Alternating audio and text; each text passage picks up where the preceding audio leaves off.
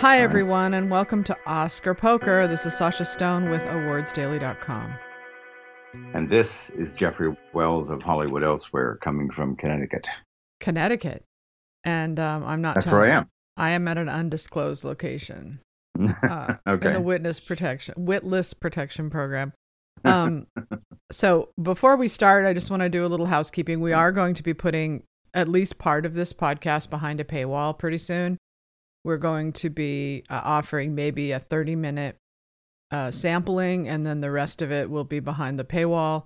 And we're also going to be offering extra um, episodes. Extra content that I'm going to that I'm going to generate. Is that what you're referring to? Yeah. You want to explain what that'll be? Yeah. Well, basically, I'm going to do three things a week on on top of my daily labors, which occupy about 10 to 12 hours of my life each day, or eight to 10 hours, or whatever. And basically, the three ideas they're all uh, verbal, they're all vocal, and it's um, one is uh, the uh, the idea is to uh, kind of do a um, uh, a, a, a Sasha suggested this last night. It's, it's called Wells Film School, and basically, or HE Film School, if you will. Mhm. And the idea is to uh, kind of uh, do a, a, separate podcast uh, on a on a weekly basis in which I get into this or that classic film. That means anything from the 30s to the aughts or even the teens. I think the classic cinema stopped happening pretty much in the mid 20 teens. But the idea is to basically do do uh, a kind of a deep dish uh, exploration of a, of a really good film that many people have seen and regard probably with some affection or admiration. Mm. And the idea is to kind of di- dive into that because I have a very uh, rich and, and, and reflective knowledge of all the films. I've been doing this for God knows forty something years. So that's that's one, and then the idea. There's also a, a, a, a podcast in which I'll talk about Hollywood journalism stories, uh, uh, my, my the adventures in journalism, uh, beginning in the early '80s, late '70s, early '80s, and extending right through the uh, the horrific uh, current cir- circumstances um, in 2023. So that's actually quite a lot of material, 40 years worth of material. And the third thing is to do a kind of life lessons, anecdotal chapters from decades of living on planet Earth. It's pretty much, which can be anything, but there's obviously many, many stories and and and, episodes uh, that I can pass along on a kind of weekly basis. So th- this is easy stuff that I could recite and and and and you know provide deliver um, without even thinking about it. I just never have gone in this route, but I but it seems like a pretty appealing uh, uh, you know three headed uh, attraction as far as um, paywall stuff. So that's it. And we're just going to bottom line this for you. Basically, what's happening is Jeff has been providing free content for readers um, to attack him viciously in the comments every single day. And Every day. every day. And and Yeah. you know uh, an entire industry that has attempted to destroy him financially um to destroy his credibility to destroy his business and for for for like not really any reason that anybody can really say. It's like jeff is mildly offensive at times. That's about it. That's all you can say about him. And yet his entire they've been trying to unperson him for years and they can't shut him up. So here's the thing. He he is um in need of a financial rescue actually at the moment to keep his business going and to stay you know and to survive he's um there's That's pretty much it. Although I, I, I flinch at the term rescue, um, uh, uh, financial augmentation, I, I just don't think I'm uh, in the in the waters off that sinking Titanic, uh, freezing to death from uh, hypothermia. I'm, Yeah. I, it's not quite that ar- arduous or that uh, difficult. he's uh, not saying death, it's but- not exactly that dire he's just uncom- he's just in a situation where he's struggling and no one wants to be struggling at any What's age let alone at Hmm. our age well, where we are now Right. in life and um Right. and so anyway we're, we're thinking why are we offering all this you know content for free it's not really fair that and and you know obviously it's taking a huge risk to put up a paywall for a lot of it Um, we love offering Mhm. content for free, and we would keep doing it if if it was possible. But Jeff's trying to find any area where he can make a little extra cash, and so you can help us by becoming, uh, not us, him exclusively, um, by becoming a founding member, which is about two hundred bucks, and it's a lot but it's a way to support him and his business. And if you like this podcast and you want it to keep going, that's one way. Um, and then, or you can become a annual subscriber at seventy dollars, which is a steal for all this content. Seventy bucks a year is a real steal, or seven dollars a month, and you can pull out whenever you decide that we've just But- become too much to deal with and we're too annoying and forget it. I'm not giving you my money. hmm So those are Yep, the whatever options. looks like. So that's it. Yeah, it's pretty pretty simple. And is every single other person on the web, every person with a site, every person with a YouTube channel, are they all asking for money? Everybody asks for money. It's just the way it Yeah, is. Right. And I don't know what to what the solution is. That that you have to pick and choose. And you have to decide where is the real content, where is the content that I think is actually going to uh, wake me up, or or uh, prod or provoke, or make me think think a little deeper, or maybe make me argue my own position a little harder. But something that's not going to just lie there and kind of blandly, uh, you know, assess the the, the the issues and the and the currents of the day. It has to be more than that. And I Mhm. think that Sasha and I have been doing that very steadily and very reliably over the years. I think that we are among the few that you really do want to have in your feed. And um, if you don't agree with that, that's okay. But if you do, I hope you do. uh, It, it, it, it's a worthwhile thing. So And we're we're we're we're not we're not you know naive enough or unaware enough to understand that a lot of people listen to this uh, with hostility, rage, Mhm. and the potential for Schadenfreude to find something bad that they can mock and tease. We know that both of us do. We're both wildly hated online. But uh, but we also know that we have readers because I get letters of the people who really appreciate it and appreciate honesty and like our Mhm. vibe and really enjoy our podcast. So this is a way to show it if you want us to keep going. And yes, we know everybody times are tough and and uh, money is is scarce and it's hard to know what to pay for and what not to pay for and um and, and I'm not and- saying times aren't tough, that they are, but we're not exactly in a, in a depression or a recession. Right. It's But I- I like- will say this, like I'll- we're, I'll oh my offer- God, we can't we can't afford to buy anything. We have to cut back on food. It's not on that level. I mean, you know, Yeah. it's it's life is difficult no matter how you slice it, no matter how much you have. It, Mm. it always seems hard. It's always arduous. It never it's never a walk in the park. Well, at But, any rate, um, if you do, if you do are are experiencing serious financial hardship and you really can't afford it, let us know and we'll comp you for one for a subscription so you can still hear the podcast. But we're just hoping that you're you're going to be, you know, honest with us about that, A- and you know, and and I will always comp people who are in really dire straits and really love our podcast. You know, I think that's a, a fair thing to do. Mm-hmm. Okay. So, That's- um, well, that, that's been said, and uh, and I will also post about these new terms and these new deals and new appeals uh, tomorrow sometime okay, or Monday, I should say. yeah, we're trying to get. And now to get into the topics of the day, Okay. because we have to hurry. We're on limited uh, we time. We're on limited time. We were both enthused about Fair Play. We could talk about that briefly. That's only been on Netflix a little while. hmm And there's also the Burial, which I saw recently and did not hook you, but you're, you know, it's not like you hate it, but for whatever reason, uh, it put you to sleep. And I'll, I'll, I'll, I'll tell you why it probably put you to sleep because he said he kept getting messages from the Burial, which is, by the way, a Jamie Foxx, Tommy Lee Jones courtroom drama, pure formula, but it's very satisfying to watch. But your brain was was being told over and over, this is the same type of David versus Goliath, underdog versus the corporates that you've seen quite a few times, dozens uh, of times, and so you couldn't feel engaged because it's doing the same thing that you've seen done, and it's very, very pro, uh, formulaic. I think And that I, don't, I, I think for me the reason I ca- is because the the compl- the case is so complex that it's hard to. For instance, the verdict, the Paul Newman movie, is really easy to get, right? Uh, the Same thing. But it, but it's not the same thing because it's much more dramatic if a um if a person died and they're going up against this huge company and and there's something there's there's stakes in the verdict right?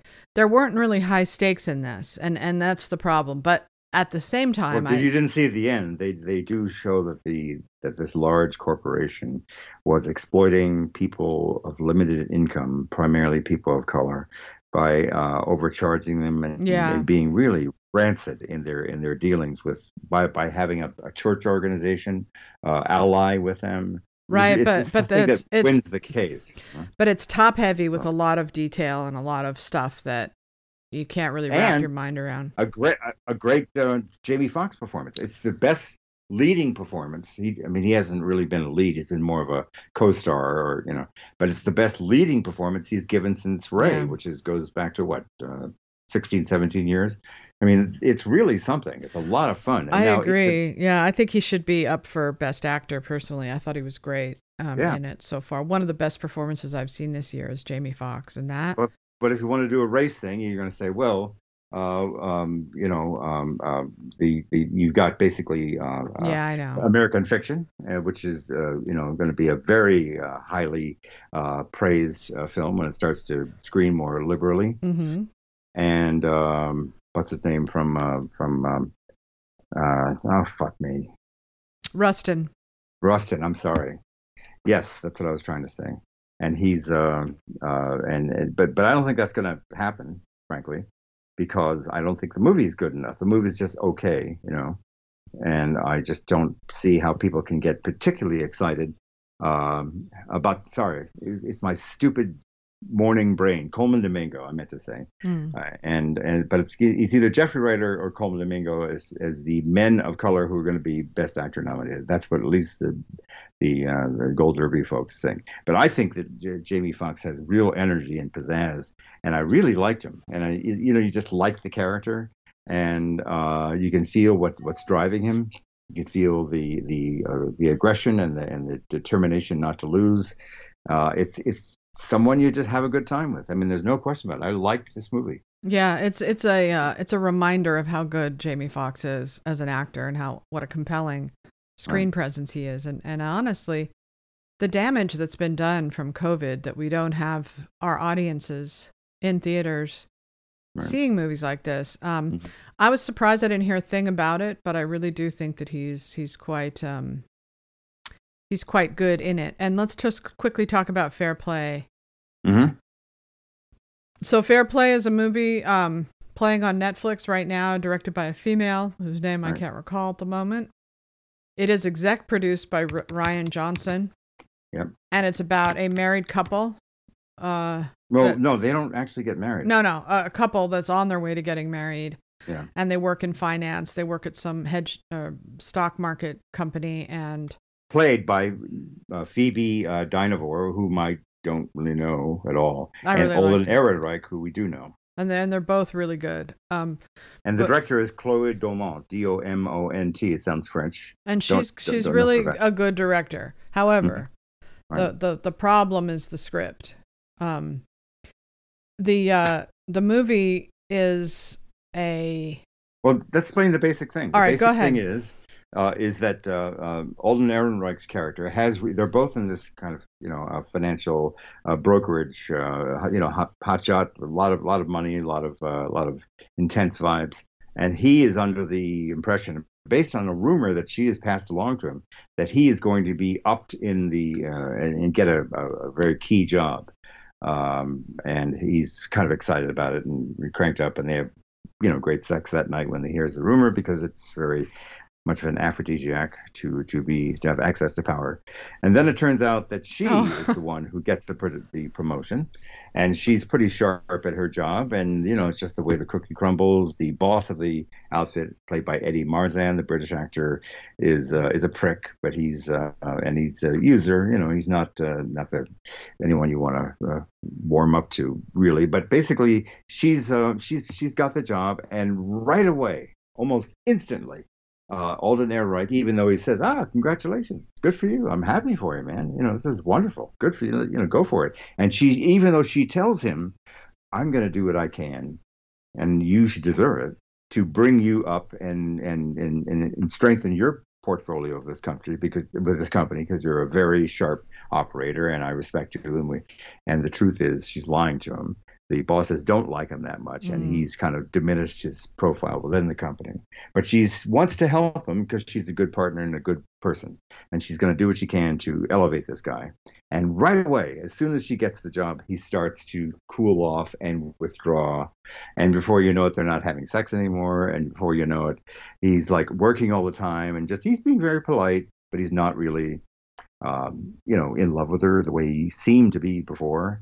He's his uh, what his uh, his his sense of uh, you know his ego has been damaged, and he feels um, like uh, he's got to do something to get out of this because he can't stand being the subordinate partner. However, it it goes completely psycho towards the end, and uh, it's it's nuts. It is nuts, and I didn't believe it either. But it is quite the spectacle, and it's like holy shit, you know, everything falls on the floor, glass breaks, and there's uh, there's there's stuff revealed that shouldn't have been revealed. It's really really, my God, you know. But it's it's it's it doesn't bore you. How about that? I like at least say I didn't believe it, but it's not boring. No, that, it's not, and she the lead female is is I think just spectacular, and of course now I realize she's British. I didn't know that about her because like usually you can tell when it's a British person, but her accent was so good I couldn't tell that she was she was British. But it does explain why so many British women get much more work here than Americans for some reason. Mm-hmm. Um, and I think it's down to women. I think it's down to the kind of the flat delivery that a lot of American women have, or the vocal fry when they talk. yeah. And they talk like that. Mm-hmm. Like it's just something annoying about the way American women talk, and I wish it wasn't the case. Sure. I don't think I talk like that, but I think that that you do not.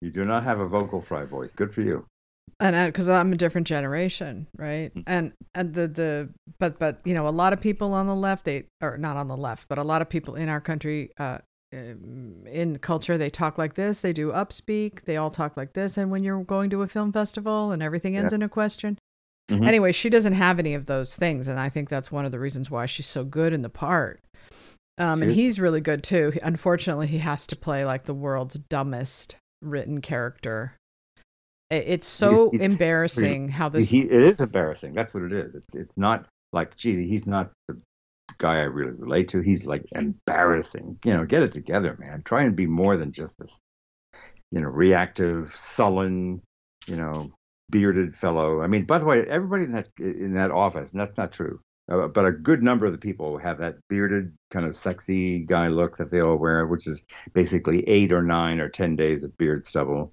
if you have a decent beard, and it's just I just got bothered. He bothered the shit out of me for, for that reason alone. Yeah, I, I think I would have liked it better if it was a more even handed war between the two of them, like uh, Who's Afraid of Virginia Woolf.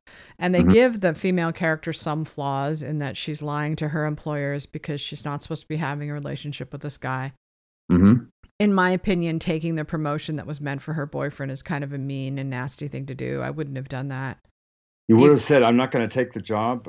Give it to my boyfriend instead." That... I would have said, I would have checked with him and said, "Are you okay with this?" Well, what's he going to say if he says no?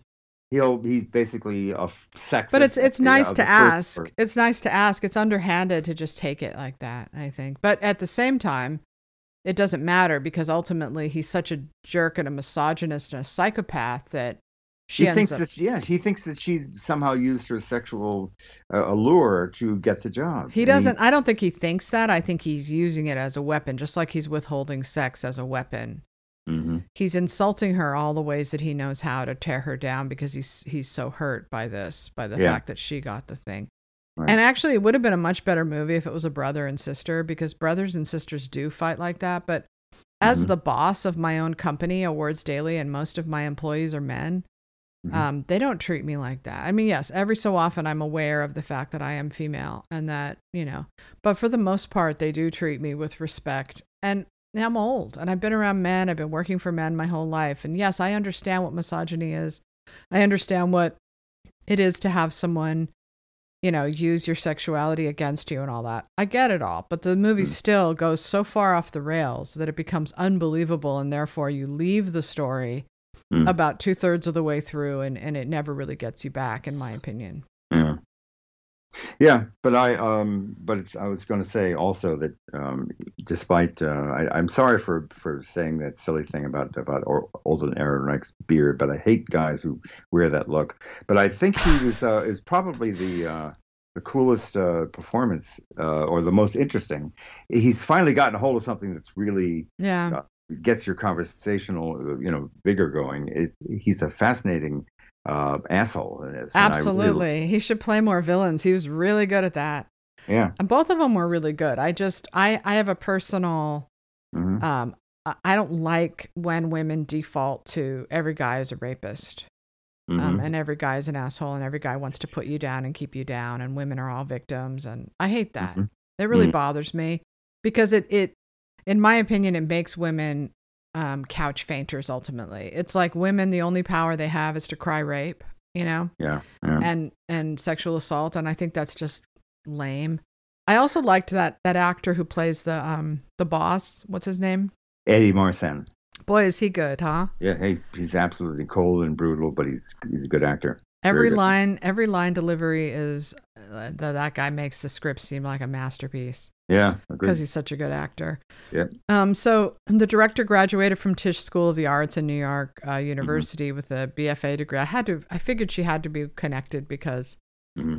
she's been working in Hollywood a long time. She's directed episodes of Billions, Clarice, which was terrible. Mm. Um, Star Trek Discovery, Ballers, Suits. Um, yeah. so she's she's been around. She knows how to direct. Mm-hmm. Directing's mm-hmm. not her problem. It's writing is her problem. Mm um, not a good writer.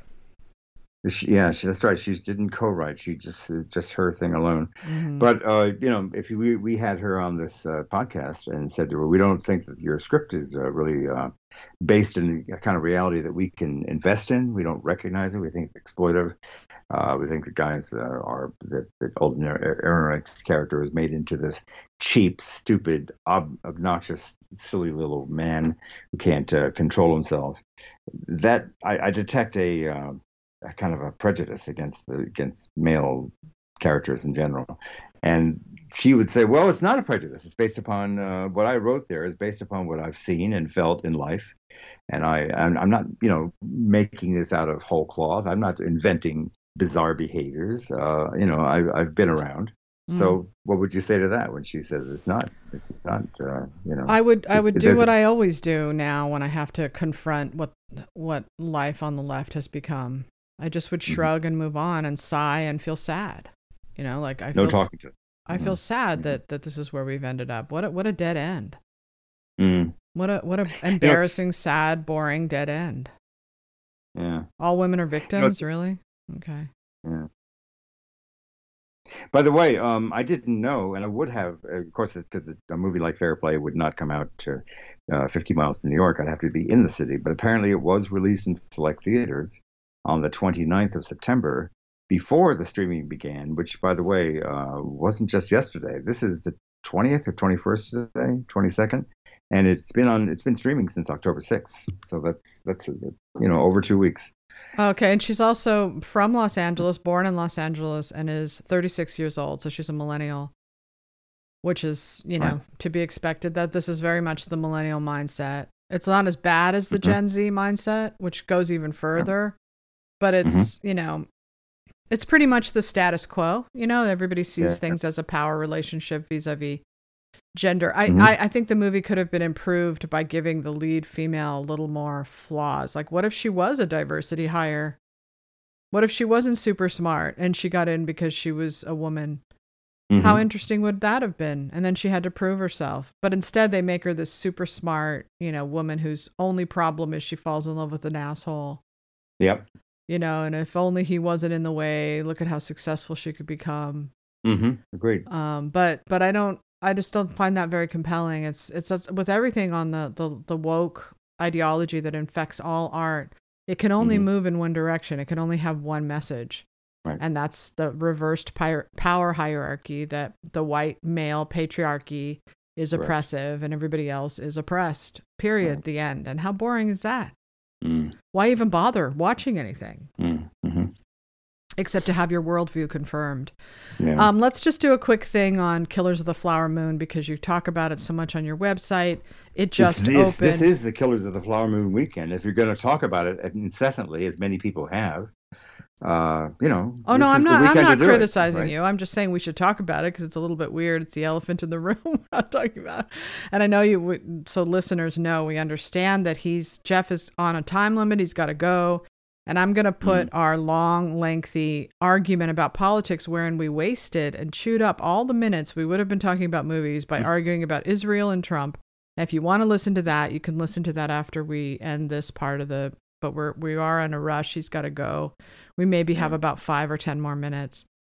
So let's just do um, Killers of the Flower Moon. So it got an A minus cinema score, which That's not accurate from what I hear. There's something there's something wrong about hearing A minus, which means pretty good, but maybe some. That's what A minus Yeah. means. I mean, you know, right. good but very good, or maybe even excellent, but has a few flaws. hmm Person after person is saying, "This is not really work. I don't want to spend three and a half hours with Ernest Burkhart, this dolt of a human being." Um, why do we? Why did they decide to do this? And they decided to do it because Leo wanted to play him, and Leo's the star, and so Marty tailored the film to go along with what Leo wanted. Leo said, "I don't want to be the, the, the, the, the you know Tom White, the FBI guy. I want to be a more interesting character, a flawed character, a guy with problems, and because there's more dramatic uh, material in that character. So So um, anyway, you've been reporting on on the dissenting views more so than the uh, than the the sort of group. because, as you know, Sasha, we all know this. They're reviewing Scorsese, the uh, the deeply admired uh, uh, auteur who's been with us for all these decades, and they're admiring his intentions. They're reviewing his intentions in wanting to to in in, in flat out exposing the horrid currents of, of genocide and racism that were uh, very much alive and eating this country uh, at, its very fiber uh, back in the 19, in the 1920s, or Mm. basically 100 years ago. So this is what the film has done, why everybody is kowtowing to it, because it's saying something that needs to be said and understood all all around. But when you look at the actual movie, which very few people want to do, they want to look at what's being done uh, thematically, uh, historically. Uh, then it's not. Then you get into problems. And, and but nobody really wants to talk about that. And if you do uh, want to talk about problems, you're a little bit of a racist. I think it I think it scratches an itch for a lot of people that they want to see this story because they want Mhm. both absolution and um, they want absolution and they want uh, to be es- excused and escaped from this this terrible plight, this white man's burden, this history of ours. And I Sure. think that, like for instance, I heard that they gave Stan uh, American Fiction a standing ovation at in Toronto. and at Middleburg. Oh no, in Middleburg. Okay, yeah. And now he, the filmmaker was there, of course. So, but it is still they don't always give standing ovations. But anyway, you know that movie is an Mhm. indictment also of the good white liberals that run Hollywood. And but yet It's a they satire. It's not really a hard indictment. Isn't it a satire, mostly comedic? Isn't it's a idea? it's a satire about cliches about white people wanting to see Yeah. um, black people in a certain light as an Right. as and it's true that they that that that that's pretty much the the the way that it was for a long time but it, things have changed hmm dramatically and you all you have to do is look at um Rustin you know uh to see just how dramatically things have changed that Mm. a- and how Hollywood changed in 2020 completely changed Right. it's not the same as it was back in 2009 2010 and 11 when they had movies like Precious and The Help and that kind of Mm. thing but that's what it's about it's about selling a version of the Mm. black community that confirms that they are the downtrodden, uneducated, helpless, you know, victims, which you hear a lot on the conservative right uh, with the a Mhm. lot of black people, black conservatives. You hear that same lament over and over again. Mhm. And there was actually a poll done in 2018 that showed that white liberals dumb down their language to talk to black people, and conservatives don't. Mhm. Um, that was a poll done by the Washington Post. So, okay. um, so anyway, American right. Fiction is that, but people applaud it because it's sort of like, and I'm I- I'm getting this around to Killers of the Flower Moon. That's what my point is that I think there's a part of them that wants to self-flagellate, that wants to ruminate and marinate in this. We are terrible people. we Mhm. did terrible things in our past, and please show Right. us how terrible we were, because this is what we deserve. We deserve to be punished for our past, which we could never make up. You know. Yep. And it is a terrible thing. However, I will say this about Killers of the Flower Moon, which I think is doing, you know, well enough certainly to come into the Oscars with a lot of nominations, probably about 12. Oh my God, you think so?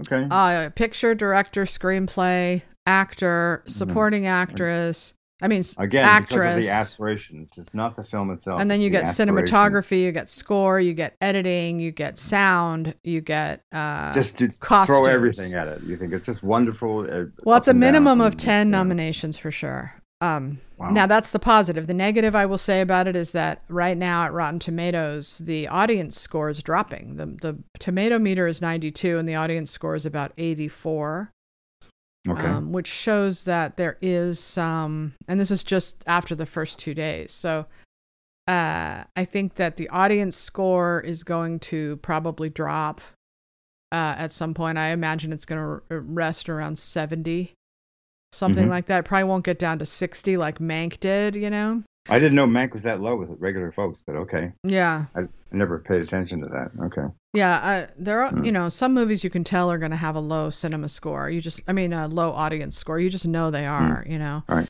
But um, but it doesn't matter because for Oscar purposes, Killers of the Flower Moon has more than stuck the landing, in my opinion, um, to to get all the major nominations. And and I think I'm sorry to have to tell you, but I do think Lily Gladstone's gonna ease into that. I haven't heard one person criticize her performance except you. Even people who criticize the movie, they all say she's really great in it. Oh, we gotta She's go. not really great in it. She's a presence that you believe in and feel for, and she is, you know, the the moral center of the film. She's the the the wronged woman, the woman who kind of just looks at everybody. You just know what she's thinking.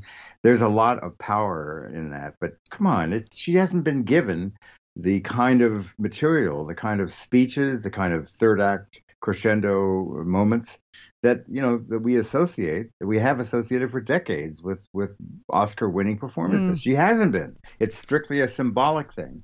And, and does she do pretty well by given the the lines, uh, the dialogue, the, the what the movie you know has Molly uh, Burkhart do? She handles it pretty well. Yeah, she does. She's she's I felt I felt it. And I felt that she was definitely a warranted Best Supporting Actress uh, uh, winner when I saw. I said she, almost certainly she's going to win. I saw it in Cannes several months ago. I said this is it. This is her thing, and she's going to, you know, she probably is going to win. But I think they made a mistake. I think it's a um, it's disproportionate to call it a Best Actress thing, and they're just trying to push it along on the identity issue and the guilt issue alone. And it should be the Best Actor if you if you care. Not that anybody does give a shit. All they care about is is is identity and symbolic uh, issues in a political woke sense. But that's what's going on. You know, I mean, she's uh, she's very good given what she's been asked to do, which isn't that much. But she's uh, I don't think she's given a best actress performance, certainly compared to Emma Stone in in Poor Things. I haven't seen Carey Mulligan, but certainly compared to Emma Stone, which is way in a, in a way above and way way more vivid, more exciting, more kapow than than than you know than Lily. Lily's Lily's fine, but it's not as good. It just isn't. Well, I'll push back a little bit here and say that um, I don't agree that uh, that it should be supporting. I've always thought it should be lead because it is the central performer. If if if Marlon Brando and The Godfather is the lead, then you know, and, and he barely's in it. Um, That's sh- not screen time. It's it's what he's been given to do. Yeah, but the but the the whole thing is about um about her, you know, family. She's the center of the movie. She's not a supporting yes, character. yeah, but she's not playing a lead in the way that we understand. All right, well, to let me just put it to you bluntly. I, the reason I think she's going to win is because I think she's going to be the one big win for this movie. Look, I, I want to tell you something. These marketing titans that market these movies, they do not mess around. They know what they're doing. They're very good at their jobs. That's why they make the kind of money that they do. Whoever is behind Killers, you know, did an incredible job of marketing this thing. It is absolutely should win awards for how well they've marketed it, such that it is too big to ignore. It's gonna have to win some Oscars. I think it might win score for Robbie, the date, the late great Robbie Robertson. Yeah, because because he's because the poor guy passed last summer. Yes, I Yeah. I, I could see that. and and and that. she's going to win best actress and they're all going to stand up and cry and applaud and Oh and feel as though they've changed the world and all that and it's going to happen and just be prepared because it is going to happen I'm prepared. I'm prepared. It's just that it's not a lead performance. You know it isn't. It's just. It's I just disagree symbolic. with that. I've always said that, and you can find it on my Twitter. I've after I saw the movie, I said she's lead, you guys. She's not supporting because I've uh-huh. always thought that. I have to hold fast to that because I believe it's true. I also think there's a tiny chance, a tiny chance that it could go all the way to picture director too. Oh, I do. I think it could. I, I at the Well, moment I'm predicting Barbie to win Best Picture and Christopher Nolan to win Best Director. But I think it could easily go Barbie, Greta Gerwig, and it could go Martin Scorsese, Killers of the Flower Moon. Oppenheimer is a little bit of a harder sell because it's a white guy movie, right? It doesn't have any woke thing about it, and that to me makes it uh, a good thing. But I think a lot of people feel like they they need that identity to feel their sense of purpose, their collective sense of purpose. Got into this uh, life as a journalist out of love for movies, and I was, it was. But I'm living in a world. We're, we're we're both living in a world that is completely deranged in terms of the criteria that people, you know, like to celebrate things for political, cultural reasons. Has nothing to do, very little to do, with what it used to be, which is craft, which is really getting your blood going, which is saying that was something. I, I touched. I was touched by that performance. They really delivered. Some, when Beatrice Straight had her big moment getting so angry and so screaming uh, frustrated at Bill Holden for having an affair behind her back. That was a moving moment. It was about human beings and about a woman having a terrible uh, interlude with her uh, piquant husband. It's it's it's just you know this kind of stuff is not happening anymore, and Mhm. it's and it's all uh, symbolic and it's all woke stuff and it's just bullshit. I hate it. I hate it. Sorry about that. I, I know, and and it Sorry is. about that. You know. Well, what can you do? It is what it is. Now we've raised a generation. Well, how about calling it what it is and stop saying, "Well, this is this is looking pretty good. I think uh, Flower Moon's going to do, you know, 11, 12. We have to get." what what do you want me to say? I, I don't know what you want me to say. Like I, I gave up. But I know that that has spoken honestly about it. They say it's boy, man. I don't want to spend three and a half hours going through this, slogging through this shit. Some people have said that, and a lot of people have said exactly the opposite. And you know that's true. because they're reviewing the aspirations and what the film represents in terms of recognizing past horrors and. and I don't and- know if that's why. It doesn't really Oh, matter, does it? People say they love it and they love it. Look at all the times that those Holocaust movies did well at the Oscars. And people always said it was because the members were Jewish, right? Well, because to them it had a deeper resonance and it, it meant something more to them. And I don't know, I can't explain the mind of the woke. I mean, I was I, I did you um love uh, uh Schindler's List? I did. I thought it was a brilliant film, and I have rewatched. I it. loved it, but I didn't like the ending, I have to say. I thought it was Oh, sappy. okay, but forget the ending of it. Whether you mean Yeah. the color, the color ending, or do you mean when he starts crying about he could have saved more people? That part, yes. Okay, hang on. All He right. didn't need to But- gild the lily, man. You're true. That's true. That, that's that's. But that- all the same, it's a masterpiece. So I'm not going to Yeah. say I'm not going to nitpick. It's just like Yeah. Titanic, you know, Yeah. has those bad scenes in it, but it's still a great movie, right? Yeah. Now, the, now Schindler's List had a had a real uh, uh, undercurrent. I mean, it was it was a like the best, most penetrating, most important uh, Holocaust film that I've ever seen. Uh, I think, at least in a, in a narrative sense, and it was uh, really quite the uh, quite the moment for Spielberg. And I and I really thought it was. Uh, I mean, I've got it on Blu-ray. I must have watched it five or six times at least, if not seven. Yeah. Uh, it's a it's a really powerful film. It is no Killers of the Flower Moon doesn't come close to uh, achieving the kind of distinction and the kind of artistic intrigue and and the it, I mean you know you like Liam Neeson's character you like hanging with him he you know that he's a opportunistic businessman and a kind of, and a bit of a skunk because he, he you know sh- drinks champagne with Nazis but in the end he turns out to be a, a pretty decent human being and it's and it's something you really feel for you have to feel. I mean, I'm I'm a human being. So are you. We're we're looking for movies that kind of touch us. We can relate to. I didn't relate to Killers of the Flower Moon. Uh oh, you got to go, don't you? I'm just I'm just turning it off. Sorry. Um, Right. I, I, I know you didn't relate to it. Here's the problem with Killers of the Flower Moon, as we've talked about. Now, I'm not on record uh, say criticizing this movie because I have only praise for this movie, as you know. Mhm. Um, I think he's a genius and a master filmmaker and I loved Robbie Robertson's score and I thought the performances were good. I'm not saying I didn't see flaws, but ultimately I thought at the end of it I thought, man, that is just give him the Oscar. That was my thought when I saw the the, the ending of that movie. I thought just give Scorsese the Oscar. He deserves it. But here's the thing. I will tell you right now about the if you stop typing, I'll tell you about the um I will tell you about the things that I thought was the biggest problem with it, which is that it's trying to do two things.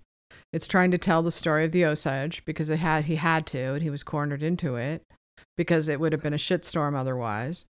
And he's trying to make a Martin Scorsese movie with Leonardo DiCaprio and Robert De Niro. And that that's Mhm. the that's the movie. The movie is the last hour. The movie is when the FBI shows up and uh and and it's about these bad guys in this lawless country. You know, it, this would have been a great movie without its its social conscience. Its social conscience gets in the way of it being a, a, a Scorsese esque Wolf of Wall Street kind of masterpiece, right?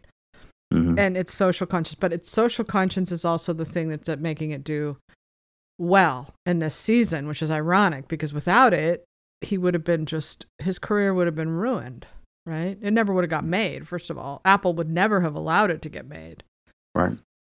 because they are socially conscious as well so that's this is the price you pay for having a monopoly now of amazon and netflix um, and Apple. The monopoly is these guys, these Silicon Valley guys, are all very much progressive on the left, aligned Yeah. with the Democratic Party. It, Yeah. It's fascist like, and it's one message.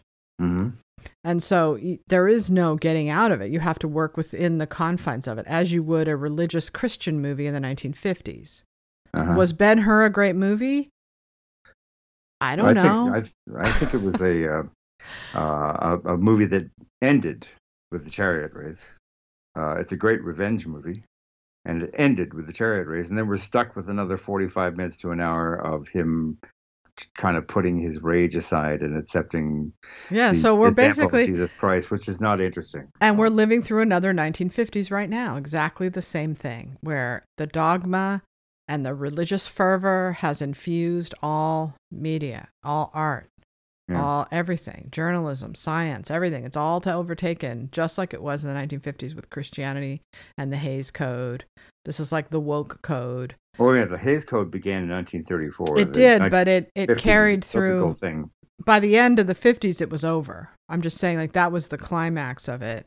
No, That's- wait. Let's be honest here. Let's be frank. The Hays Code, the loosening of these conservative standards, actually didn't loosen until Who's Afraid of Virginia Woolf in '66. That was the first. yeah but that was got- the the climax of it i'm saying that the world that the hays code and the conservative right and the post-war post-world war ii eisenhower administration the utopian americana is similar to what we're living now which is a lot of power aligned on one side uh, uh, on one ideology that has become oppressive Mhm. um, in its dictates of what people can say, what they can do. We even have a McCarthyist kind of blacklist thing going. It's very similar to that Mhm. time in American history, except we are headed to world war, so it's a little bit different. It's not coming out of a war; it's heading into a war.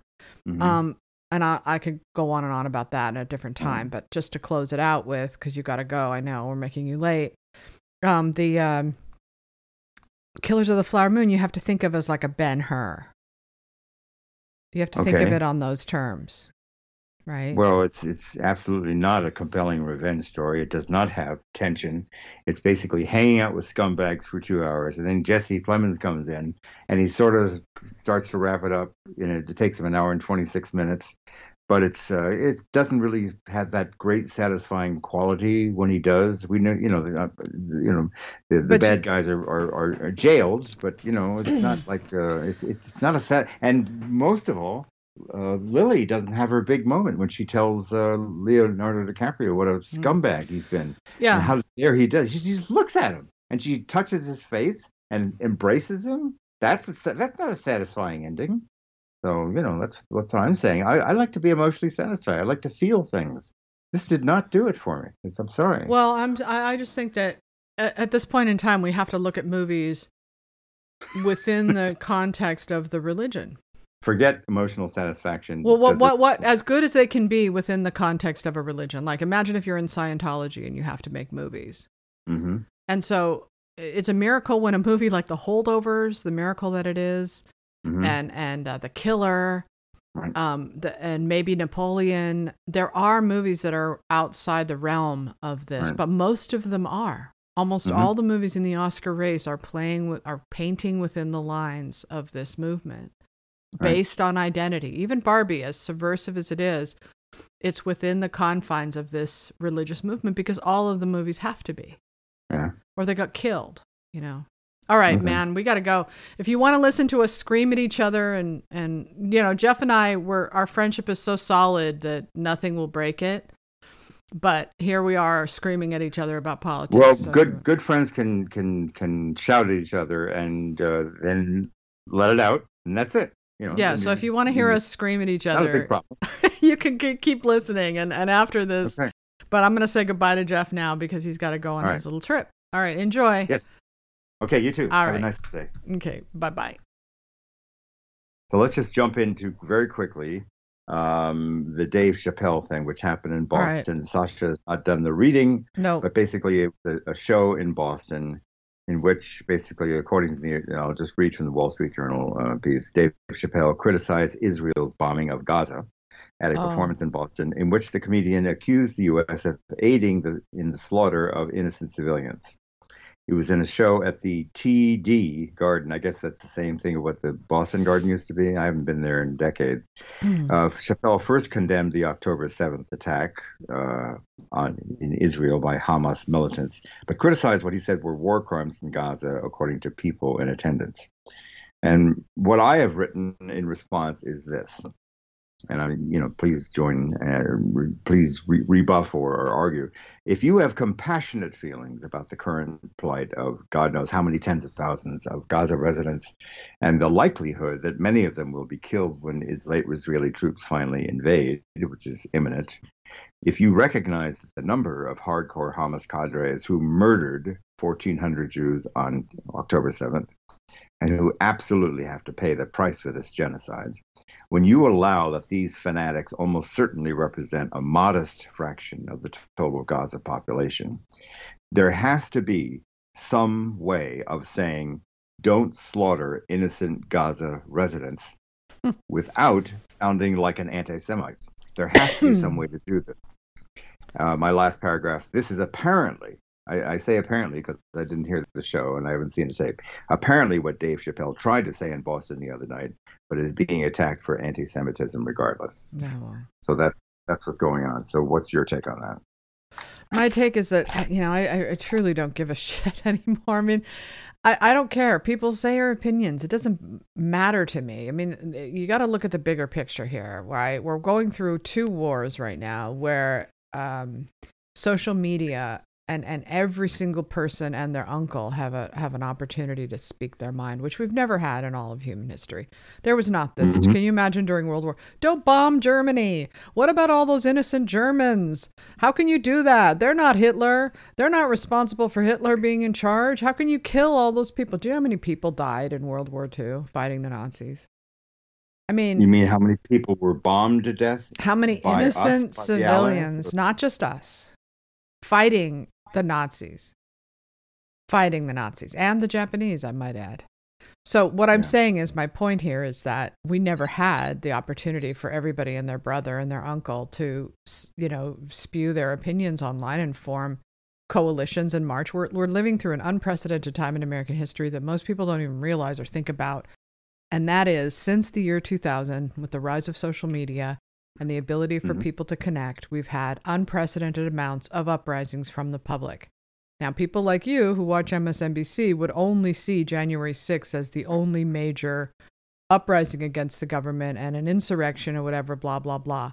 But Mhm. you have to look at the WTO protests in 2000. You have to look at the storming of the Capitol in Michigan and Wisconsin. You have to look at Black Lives Matter. You have to look at the Women's March. You have to look at the anti Muslim ban march that when Trump got elected, the Mhm. violent protests throughout the land of that. Have we ever Right. had that in American history? No. Why? Mhm. Because social media has allowed people to align in rage and fury in a way like humans have never before. So we're Yeah. living and and summer of 2020 was just a prelude of what's going to happen if power is taken away from the left. You see how these people are and they were never punished. There were no consequences. They were encouraged, they were funded, Mm. and they were supported. And January 6th, they're the only people, the only protesters who have been called terrorists, that a war has been uh, waged upon them because they've been dehumanized and feared mm. and demonized for, for, for years now. So I, I- would say I this I don't want to get into a January 6th thing. I just want to say, moving on from there, now we have these two wars where people are taking a side, and we once again have the opportunity to watch these idiot students at Harvard and all these other places I agree with you. gathering for their opinions. Dave Chappelle, I don't care what he thinks. I don't care what anybody thinks. Like, so what? you know, you're not making policy. You can pressure Biden if you want, but that's about it, But man. we all have a conversation, and the conversation takes shape and sometimes does influence uh, uh, the way people think and the, ultimately the way policy. I mean, the conversation matters. It does. I mean, the conversation about the Vietnam War starting in 68, 69, and particularly 70 when the mass mobilizations, that was a conversation that influenced the shape of things. that was a different thing. That was a, that was more like what we're seeing in Russia against Ukraine. That wasn't. Oh, first of all, Russia. That that Biden compared Russia to the Middle East is, you know, unconscionable to me because Russia was a war that could have been stopped with negotiations. But the truth is, Obama, Biden, and Hillary Clinton, that coalition of politicians, want to end Putin. They want to take him out the way they took out Saddam Hussein. And they use this war as a way to do that. And unfortunately, it's backfiring on them. The truth is, they could, they want to, dis- they knew that they could have stopped the invasion. What you mean is they should have given up uh, the southeastern portion of Ukraine and just uh, let They Russia should have done it. what Putin wanted, which was not to allow Ukraine into NATO. Well, that's that's something that they should have thought about. You're completely right about. That. Okay, that. then. So that's different from avenging. I, I heard a story the other day where two parents were huddled in a shelter hiding from Hamas with two two twin babies they were trying to feed. And the babies were crying because they were hungry and the parents were trying to keep them quiet. Mhm. And the mother in desperation snuck out to get food for the baby to get a bottle. She looked Mhm. around, she didn't see any soldiers. So mm-hmm. she took a chance and they got her, they raped her. And when her husband came out to try to find her, they shot him to death. And then they left the babies to cry for two days. Now, that's a level of monstrosity that you don't see in a regular war, as horrible as they are, even Vietnam, which was awful, as awful as any of us have ever known. But this is a whole different level. This was dehumanizing. This was barbaric. This was savage. This was out of a different century. Have you ever was- read the particulars about what actually happened at the My Lai massacre? It's not that far off. Well, they didn't rape the women, though. I don't know what they did mm, sexually speaking, but it was it was ghastly. No, it was. I'm not a pro Vietnam, believe me. I'm I think that the people protesting it were absolutely on the right side of history, but remember, they were doing that long after the war started. They were at the Ukraine level now, where it Mhm. was just going on and on and on and it was an ideological war, one Right. that our country was stupidly fighting because it was against communism and they're going to do the same thing with Trump and MAGA. That they did with communism. They're going to try to blot it out the same way that they're trying to do that. You can't. I'm totally in favor of Trump being blotted out. You can't. That's- okay, really yeah, am. yay I'd love to see democracy, yay democracy. We stand up for be- democracy. love to- I wouldn't be shed a single tear if someone were to kill him. I Yay would democracy. The Democrats stand for democracy, he don't a they? fucking monster. He is It doesn't matter awful. that the people want to vote for him and that he's beating Biden and the worst president in our history No, in it the does polls. matter, unfortunately.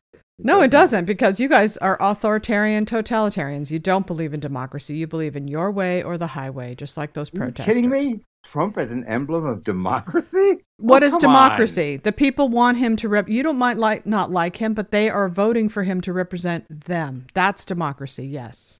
Sorry, you can't just purge or put in concentration camps or exile half the country. No matter how much you want to do that, you can't. That's not democracy. You understand? Yeah, Okay. but they're still morons and they're idiots, and there there are. Let's put them in gulags. Let's put them in gulags then, Jeff. Let's put them in gulags. Let's do that. Let's do that. Let's No, make our think- utopia that's- that's- pure and I righteous. I don't agree that you should put people in gulags or Okay, punish then. them. Well, then, Uh, sorry, democracy's your best bet, and you got to live with it. You think that the forces that, that are behind Trump are in favor of democracy? I think that He tried to overturn democracy. No, he did not 2020. try to say he didn't overturn. do that. he didn't try to. That that's I, look. I can't argue with MSNBC. There's I can't do it. Prosecutions. It's not. It's not a. It's not contested. He tried to overturn the election. He tried to invalidate it. That is not true. Come on. Okay, look, believe what you want. I don't care. I really don't care. Take him out then. Don't spend sixty million dollars pushing MAGA candidates and then turn around and say that they're a threat to Who's- democracy. Who are the MAGA candidates? That's what the? Democrats did in the midterms in 2022. They spent $60 million funding the MAGA candidates so that they could beat them at the election. So give me a break, fucking hypocrites. The MAGA, uh, like they, they, they, they felt it was good to have MAGA candidates Because they couldn't beat the regular, respectable, quote unquote, Republicans. Uh-huh. They couldn't beat them. So they funded. Well, I, I happen to think that that moderate, uh, classic Republicans are are. Well, are, tell are that okay to the people. Democratic okay Party people. then, because they need this threat to keep people like you voting Stop for them. calling me people like me. That's really not fair. I know that you're going crazy whenever you say that I look, that I watch MSNBC and lean on that station. well, it, it well because what bothers me about people on the left and, and why I couldn't be on that anymore I'm because not on the left anymore. Not not the well, okay, the, the, the people who who have this Trump derangement syndrome. The thing that bothers me about it Okay, is there there I do is have Trump no yes there is Right. no critical thinking allowed. There's only one one narrative, and you adhere to it at all costs. And I understand that. That's fine. I get it. It's a survival thing. But what I'm talking about here, in terms of this war, let's let's bring it back to the war, away from Trump, because it's just too much of a hard topic to talk about. Is that Dave Chappelle has an opinion? Fine. I don't think anybody who is supporting Israel is supporting slaughtering innocent Palestinians. I think that people who are supporting Israel are trying to say that they're not committing war crimes and they're not committing genocide and they're not committing ethnic cleansing. And those are all really unfair and grotesque lies because it's actually the opposite.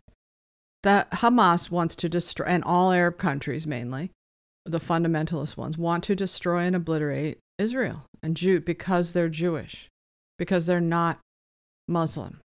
So that's the opposite. Israel has the power and the money, yes, but the ethnic cleansing and stuff, that's not true. They're angry. There's still hostages who are children over there. The truth is, Dave Chappelle, he doesn't see the pe- those those kids as worthy Mm. of a violent war to rescue them. And and you know, I He, personally, how do you know that? He didn't say that. He just said that that we're that our country is supporting Israel in its uh, coming uh, invasion, which will result in a in a lot of lot of death. And you know, yeah, and I I'm mean, I'm not here to tell him not to think that. This is America. Anybody can say whatever they want. And I'm not going to argue with anyone. I'm not going to do what the Democrats do and force everyone to agree with me. I'm not like that anymore, thank God. So everybody has a right to their opinion and and they can I don't personally know the solution. I just know history. And I know that we never in wartime you don't sit around going, you know, oh, you know, the Germans and you know, you don't do that. You just look at how many people died. Anybody who knows what happened in World War II, It's we're essentially it, it's cruel. War is cruelty, and it's awful. it's it's what worse than that. War Mm. is hell. War is what humans do and have done ever since the beginning. They build tribes and they fight wars, and a lot of people die. And no matter what they, the people, these sad little, you know, naive, uh, unrealistic idiots graduating college who just don't know anything about the real world are Mhm. getting a wake up call. But leaders at the top, you know, okay, do whatever you want. I really don't care. All I'm trying to tell you is that holding on to the moral high ground at a time like this is going to be really difficult to do because how do you measure? How do you measure the right response when they're beheading babies? How do you measure the right response when they're raping women and dragging them through the streets, laughing about it and putting it on social media? How do you measure Well, the there- there- response when you know? I think if there's one instance one situation in which eye for eye and and uh, is is justified and absolutely should be adhered to. is that these guys should should suffer and be murdered. And the I New think. York Times, the BBC, and the Washington Post all spread a really dangerous lie that Israel had bombed a hospital and killed 500 people. That wasn't true. I was true. talking. I mean, that was not true. You're right. I was talking right. to my daughter yesterday Mhm. about it, and she was conflicted because her friends, Generation Z, are all pro Palestine, of course, 'cause that's what they've been raised to believe oppressor, oppressed. Right. And sh- her family, or her boyfriend's family, are all Jewish and, and they are supporting Israel. Mhm. And she said to me, Well, they didn't have to bomb the hospital and kill 500. I was like, Emma, that story's not true. It's not true. Yeah. The New York Times has done a major disservice to the Wait, public. now that that was just the first headline, and they got it wrong. Then they corrected it. They didn't correct it. They, they did. Yes, they did.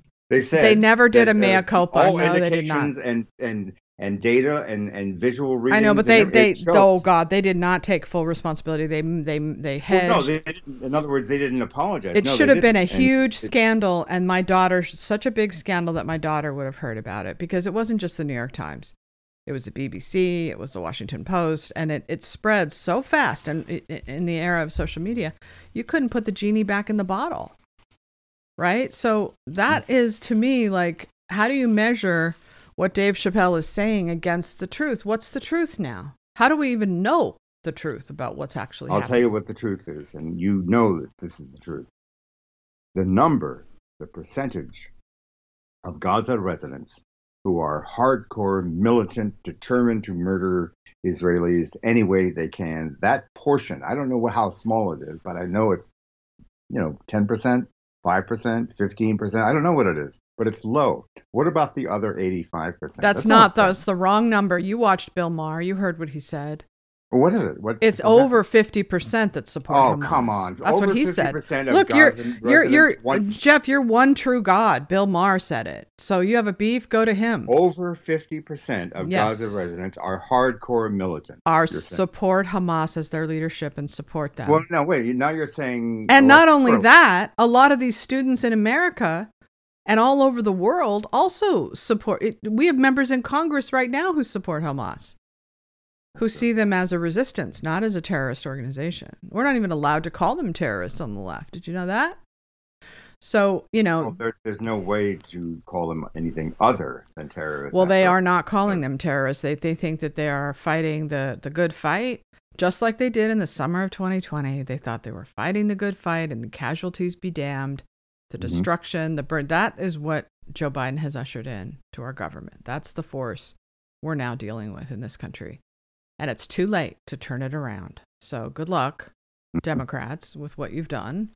Um, it's a it's a mess, but but at any rate, I'm not here to tell So him. just all Democrats and all people on the center left, my my crowd, and they're just completely blown it, and they're complete liars, and the only pure uh, vessels of truth and honesty and openness are right. No, I didn't Right- say right that. I'm not going to go that far. No, I'm just saying that the people I believed in, the people I thought were fighting on the right side, the people that I thought getting the story Mhm. mattered and that the truth mattered and that humanity mattered and all that stupid lawn signs that they Mhm. say we don't believe in hate. We're all hypocrites. Okay. And so uh, I can attack them. I can't say the other side is better. I can't say that, that the Republicans are better. I can't say that Trump is better. I can't make any of those arguments. I can say that at least the Republicans aren't castrating and sterilizing children. That's where I can say that they do have the upper hand, is that at least they understand that that is barbaric to do and wrong, and the Democrats don't. So we don't have to keep going into this. We got to switch to movies. as a mass organization, all support sterile. Uh, Yes. um, you know, ha- having children's gender messed with uh, Yep, medically and they do surgically. because they Every support the. Democratic Party. They support Joe Biden. If you vote for Joe Biden, you're voting for that, and you will vote for Joe Biden. So you will be supporting that. They- there are no dissenters. Biden, but I will not, and, no, and anybody with any So what? Look at- sanity in their system would not vote for that. What I'm hearing monster. you say in your subtext here is that all we, what you want is the moral high ground, and fine, that's Dave Chappelle too. Just I remember that line in Almost Famous where he's talking to the journalist and he says, "Just make us look cool." And it's like that's all Mhm. that really matters on the left is just make us seem like good guys. We're the good guys. We have the moral high ground. We're the right people doing the right things. And that's where this has gotten us, man. And it, it's time for the pendulum to swing. And I don't care how it swings. I just well, it is to- swinging, and I and I welcome it. So the thing, thing is, I really cherish and value the uh, the the uh, take on the culture right now. I I completely agree with everything you say about the insanity of the left, but you you muck it up when you embrace or allow I don't care, Jeff. At this point, I don't care. You cannot let. you When you're talking about levels of de- no, no, I can't have this fucking- conversation with you because look, we're talking about this war that is killing and brutalizing people and babies and children and rapes of women and beheading babies. We're talking about um, sterilizing, castrating, and amputating the breasts off of young girls. I cannot put Trump equated, in any way, equate, uh, shape, or form on the level of these horrors. He is a he is whatever he is, but he's nothing like these situations over here. Nothing like, and you have to be able to tell the difference. I'm not saying you should vote for him, but I am saying get your fucking perspective in order because these things are not the same. A guy who's offensive, who mocks disabled reporters, who who says Mhm. things and is pissy and is classless is not the same as beheading babies. It's not the same as castrating and making young men have to be eunuchs for their entire life. These things are Mhm. not the same. Right. Anyway, we have to pivot, and I might have to cut all this out because it's just too Why? much. I don't know. is Who's, who's going to is pay for this? This is vital. Who's Yeah, going to pay no. for this, Jeff? What? You know what I'm going to do is I'm going to put It's this. what's listenable and what's what gets your blood going. You know, what do you want to do? Put people to sleep and just say, "Oh yes, the Blue Burial's a nice film. It's formulaic." All right, well, like listeners, I'm I'm just telling you, listeners, I I offered to cut this out. So if you're still listening, then um, it's not my fine, fault. Sasha. You just you just got to divest yourself from any sympathies or loyalties to that fucking. I beast. will not have this conversation at the same level as if you want me to keep going, beheading babies, raping women, dragging That them was a- through the streets a- with their bloody crotches, and and and and that's- what that's the Democrats are be- it's- it's doing. beyond comprehension. What happened on And what about that George Floyd story? Okay, so I, I can't. I have no patience for people who have Trump derangement syndrome. To me, that tells me you are out of touch. You're not living in the real Oh. world. And I'm not saying you should like him or support him or even vote for him. But talking. You- about you him in out this- of, out of touch in this level of hysteria is unseemly at this point, considering what we're living through right now. It's unseemly. And this is the ruin, the hmm. ruination of the Democratic Party right here, because Okay. this is what's going to bring you down. This, this distorted. Well, the, there's the insanity on the left, Sasha, is absolutely it's not just that. It's this delusion about Trump. He's the guy on The Apprentice. He's the guy who was in. He is not this evil supervillain that you've turned him into. I'm not saying he's nice. I've turned him into. Yeah, no, the him into one. media turned him into it. They created this character, and even Jon They Stewart said made it. up thing that he's been indicted for. It's Oh. fiction.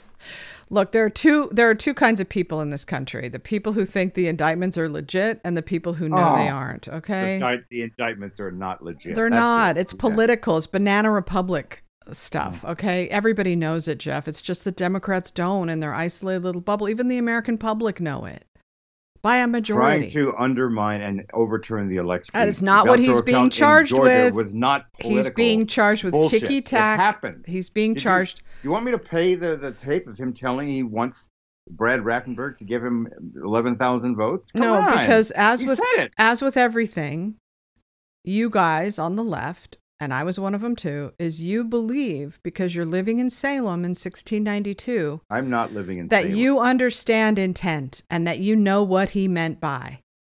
Right? And that's where you get into Find some problems. extra votes so I can take the. Uh, That take is not what he was saying. That's exactly what he said. No, it isn't.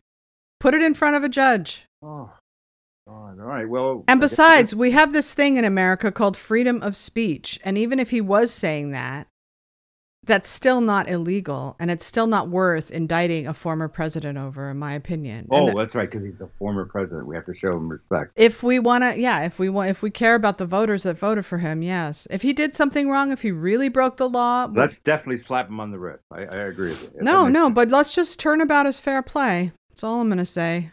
Okay. Turnabout is fair play. When they start indicting the Bidens, when these when this thing turns around and the Republicans have the power, Yes, They're gonna show really you guys no mercy. Hunter Biden for being a bad drug. no, for being corrupt asshole. and That- taking that- that- bribes. That's when justice will truly. yeah, taking bribes from the Ukraine government, man. Absolutely. Well, this is, you know, it's called it's called boilerplate standard. Taking corruption. bribes from a country that we're now sending billions of dollars to. Oh God! And that's why we're fighting because of the back channel of bribes and. And you can't tell me that if the shoe was on the other foot and this was a Trump, that you wouldn't be fully on board the exact same thing, and you know it.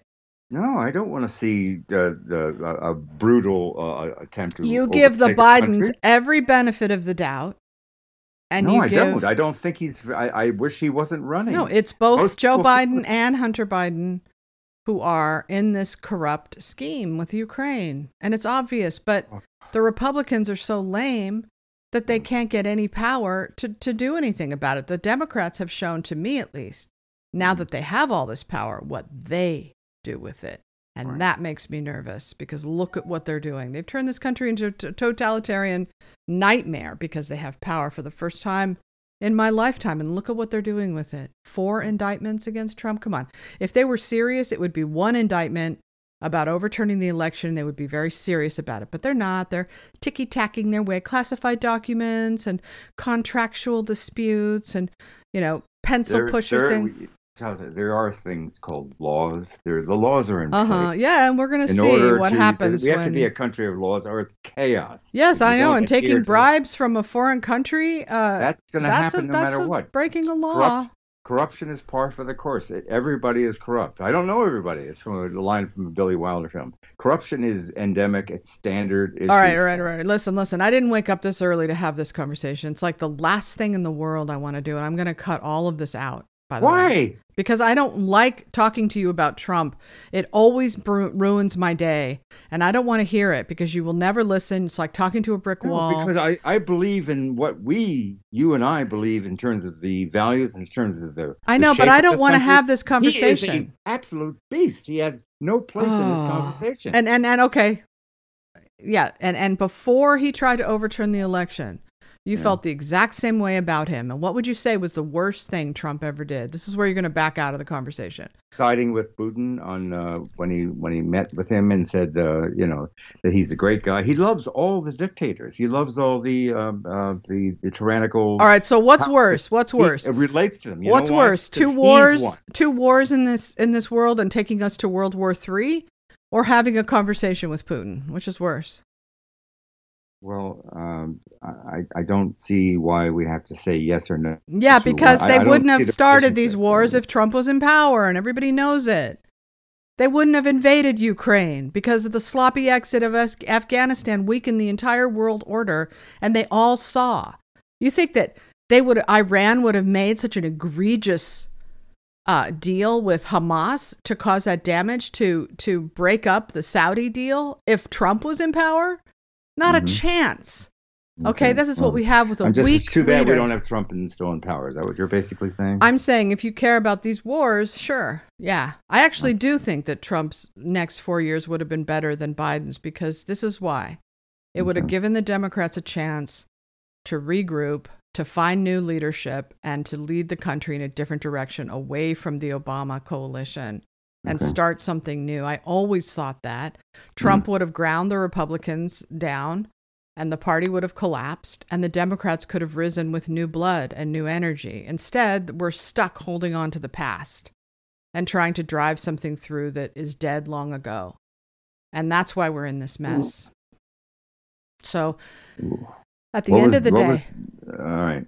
Listen, I, I, I don't want to argue about this uh, either. I just think that I care deeply about uh, what you and I agree about, and I think it's absolutely. well, then we should just not talk it, about it has Trump. nothing to do with that fucking beast. It's just. All right, but I can't. I can't. I, I I am allergic to Trump derangement syndrome at this point. I actually break out in hives when I hear people talking like that, because it, it makes me so freaked out that that they could have such a lapse of critical thinking when it comes to him. Because it's like You've turned this ordinary man into a god, into a Ordinary man, regular Joe Average, like a You know what Trump has? Capra. Here's what Trump has. Here's his superpower, and I know because I watch his rallies.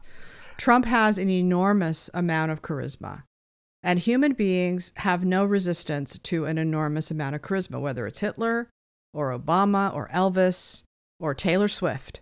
Mm. That charisma is a driver of leadership. And, and he is, we are primates. We are primates. We look to the alpha male. Right now, we have a broken, weak, barely surviving leader, and no humans in this country, except for those idiots on the left, um, are okay with that. And it's caused chaos worldwide and in our country. We don't have a leader.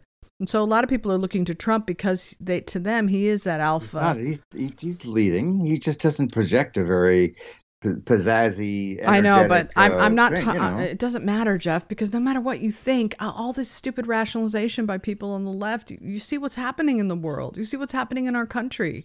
That's Just because, because he looks and America doesn't like a have. very, very old man doesn't mean doesn't because have America judgment. doesn't have a leader. We need a leader. We don't have one right now. Someone who's more charismatic. You mean, right? Just a we're primates. We need an alpha Well, male. I, I completely agree with you. I would prefer that someone genuinely charismatic and vigorous and full of, you know, full of that. and right now on the right, there's nobody that has that more than Trump, and that's why he's in the Mm-hmm. position he's in. If if it could be Ron DeSantis or somebody else, but they have to go up against him, and and he's a once in a gen. It's like trying to go up against Obama. Wow. He's a All right. once in a generation charisma, and so once you understand that about Trump, you understand the whole thing a lot better. But it doesn't matter because the people on the left, like you, after we started these wars, especially after the I attack am in not Israel, a person on the left. I am Okay, but I'm saying after these things happened- no longer a leftist. They, Okay, but the, it was- the, the attack on Israel should have been a wake up call to you and to a lot of it people. was a, it was a horrible wake up call. that should have been a wake up call to to put things in pr- proper perspective. And unfortunately, as I can tell by talking to you, you have not done that because I you're still seeing. think that there's uh, something to be said for the people that are going to be murdered who had or are not. no, no, uh, proper perspective. I mean, I mean, th- treating what our government has been doing for the last seven years, the Democrats, what they've been doing for the last three years, fucking idiots. For the last three years, they have been chasing Trump and MAGA and, and, and starting a war on what they call extremism in this country, saying the greatest threat is white supremacy to this country because they've lied about MAGA and said they're white supremacists and they are not. That's number one. Number two, when in 1999, when Bill Clinton was being hunted by the Republicans, the Clintons, for, for 8 Mhm. years, I watched this. Right. After 9 11, Mhm. I thought, what the fuck was our government doing impeaching a president on the eve Over of this terror yeah. act, Uh-huh. terrorist attack? And I thought the same thing in Israel. I thought, what the fuck is our government doing? Mm. Pursuing and persecuting a former president. Let the voters decide and look at what happened now. Look at what's happened on their watch. So to me, that's the bigger crime is ignoring this problem and now the bloodshed that has resulted because of these idiot Democrats who have been wasting our time and our tax dollars on this stupid fucking war against a grassroots movement that they can't stand and they can't stop. So fuck them. They're Hmm. responsible for this. And if there's any way that we can change the regime, and Biden should lose his job because of Israel, he should have lost it because of Afghanistan. because of Israel. Yes. What does he do to allow or in some way open Uh, hello, six six terrorism? billion dollars to Iran. First of all, six billion. Do you think that Iran? Do you know why is Hamas attacked Israel? Is to break up the deal between the Saudis and the Israelis, and and that's what they did it for, right? Yeah. And and that is Nothing Biden's to do with fault. ethnic hatred or or That's or, Biden and Obama's s- Mhm. sympathy and sympathizing with Iran, weakening that resolve. And that's what's got us into this mess. And I- don't know what the answer is. So, look, to bring it all full circle, I'm just going to say this. None of us knows what we would do in a situation if, hum, if terrorists came to our country, stole and beheaded our babies, Mhm. dra- raped and dragged women through the streets, um, burned bodies, burned babies in cribs, slaughtered babies in cribs. What do you think America would do in that situation? Do you think America they would, would- they would sit there and a- hem and haw and No, go, they would organize a commensurate response with all due dispatch. what is a commensurate response to beheading babies? Tell me.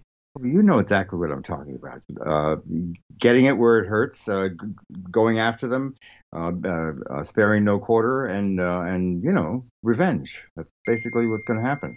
All right. Well, let's. How much? You don't even have any more time left, and we've wasted this entire No, podcast. But it's but it's where our hearts and minds took us. You just have to respect that.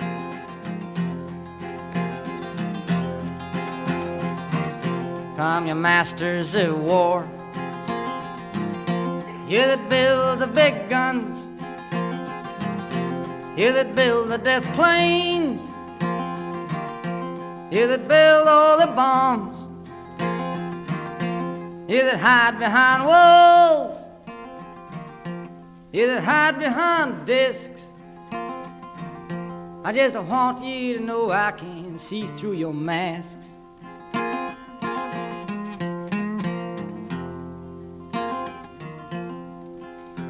You that never done nothing but build to destroy. You play with my world like it's your little toy. You put a gun in my hand and you hide from my eyes. And you turn and run farther when the fast bullets fly like Judas of old. You lie and deceive, where a war can be won. You want me to believe, but I see through your eyes, and I see through your brain, like I see through the water that runs down my drain.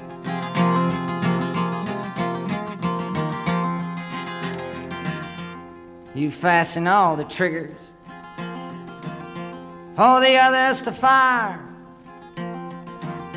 Then you sit back and watch when the death count gets higher. You hide in your mansion while the young people's blood flows out of their bodies and is buried in the mud.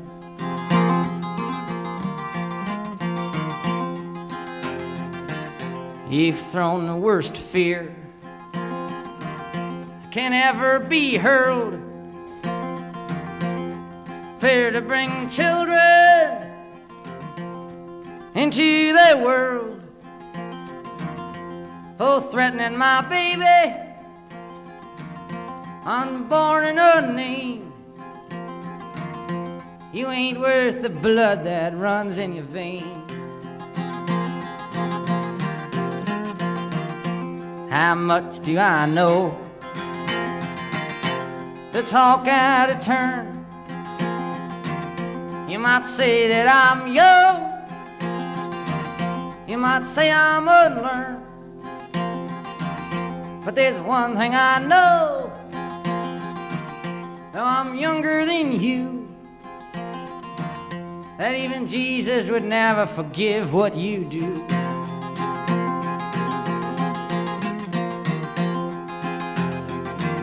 Let me ask you one question. Is your money that good? Will it buy you forgiveness? Do you think that it could? I think you will find when your death takes its toll. All the money you made don't ever buy back your soul and I hope that you die. And your death will come soon. I follow your casket by the pale afternoon. And I watch while you're lowered down to your deathbed. And I stand over your grave till I'm sure that you're dead.